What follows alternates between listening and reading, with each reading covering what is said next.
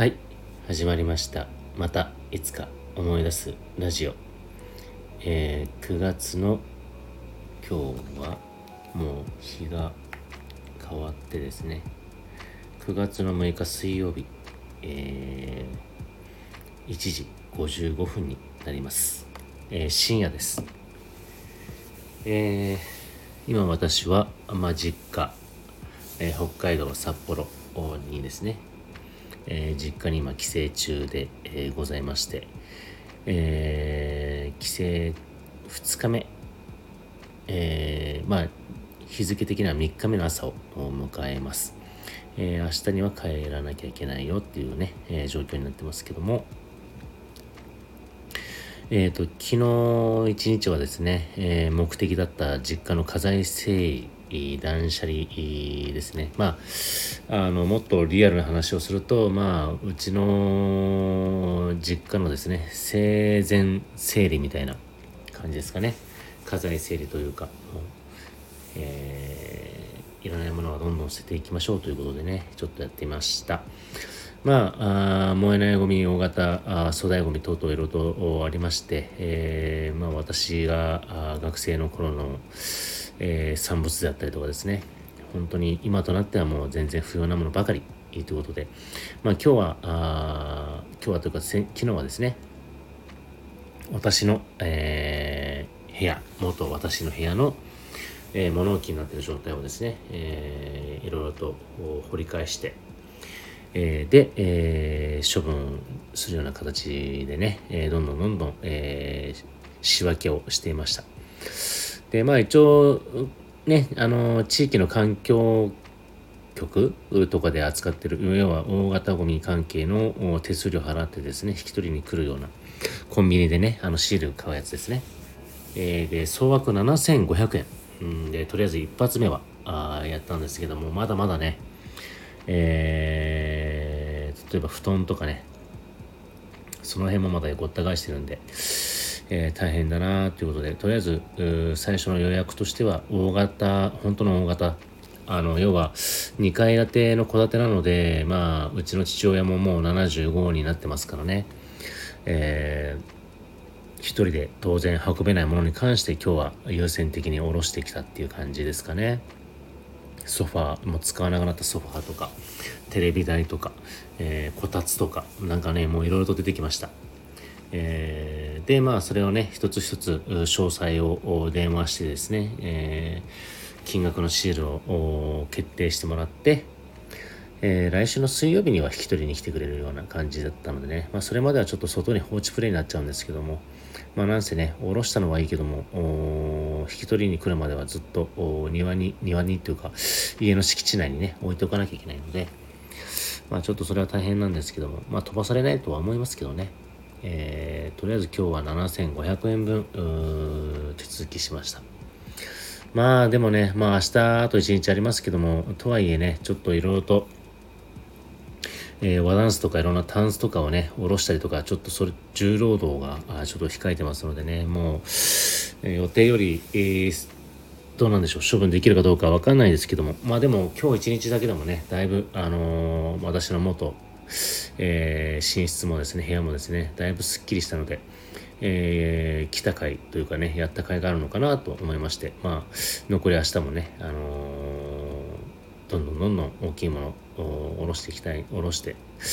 えー、その後ね、私が帰った後も父親の方で処分ができるような状態にね、えー、していくのがちょっと今回の任務ということで、えー、まず、えー、2日目が終わりました。まあ、初日はね、実はあの父親があの仕事で丸1日いなかったので、え同級生とちょっと飲んだんですけども、まあまあまあまあまあまあ、えー、泥酔ですね。もう本当に途中から何喋ってるのか自分でもわかんない 状態でよく付き合ってくれたなと思いまして。えー、5時半ぐらい、夕方のね、5時半にね、あのー、待ち合わせして、えー、最初は2時間の飲み放題でね、こう入って、ビールとかガンガン2人で飲んでたんですけど、もう幸せですよね。もう飲み放題のビールのレベルがもう札幌クラシックっていうのが最高ですね。本当に北海道のいいとこですね。で、まあ飲みながら、まあいろいろとね、えー、まあコロナ禍の時もリモートで飲んでたんですけどもね、まあそれとは別にね、いろいろと、えー、なんて言うんでしょう、話をして、まあでも酔っ払いながらね、やっぱりやってたので、えっ、ー、と、すごく、内容がね 散漫としてて、あの、ほとんど記憶にはないんですけども、お互いに、あの、翌朝きね、あの、LINE で、交換したら2人とも頭が痛くて。私もねやっぱり断酒の後のねこの豪遊豪酒はねちょっとやっぱり結構答えましたね。あの頭も痛くなって、うん、久しぶりの二日酔いになりましたね。普段しないんですけども。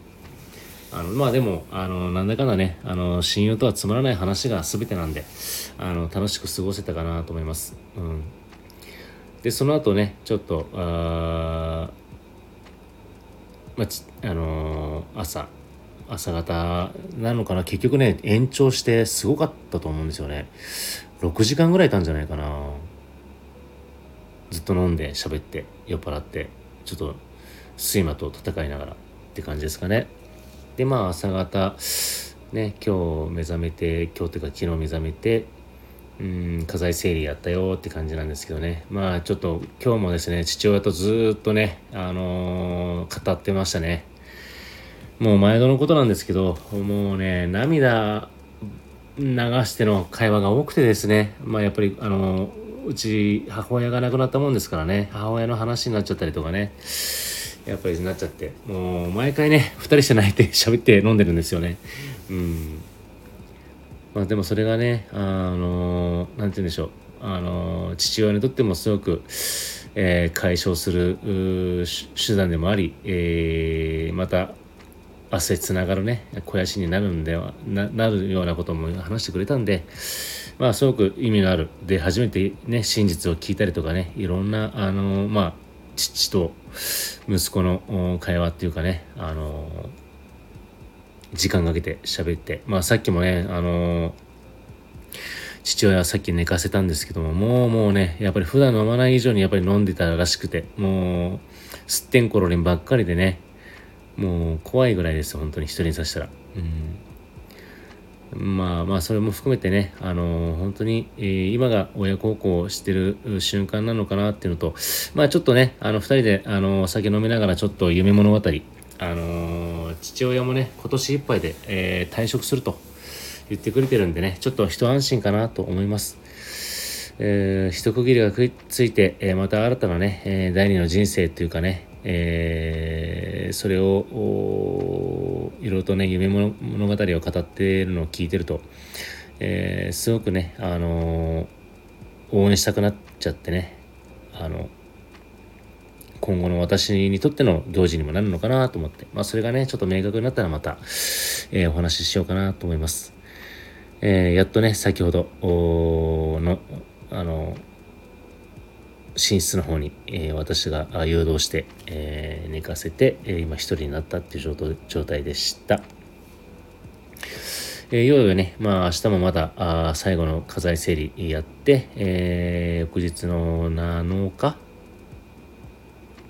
うん、今日、今日6日ですもんね。だから明日の7日に、えー、また、えー、帰るよっていう感じになりますけども、えー、また何かのね、タイミングで、え、お話しできればなと思いますので、えー、その時はまた聞いていただければと思います。はい。じゃあ、それではまた、いつか思い出したらお会いしましょう。おやすみ。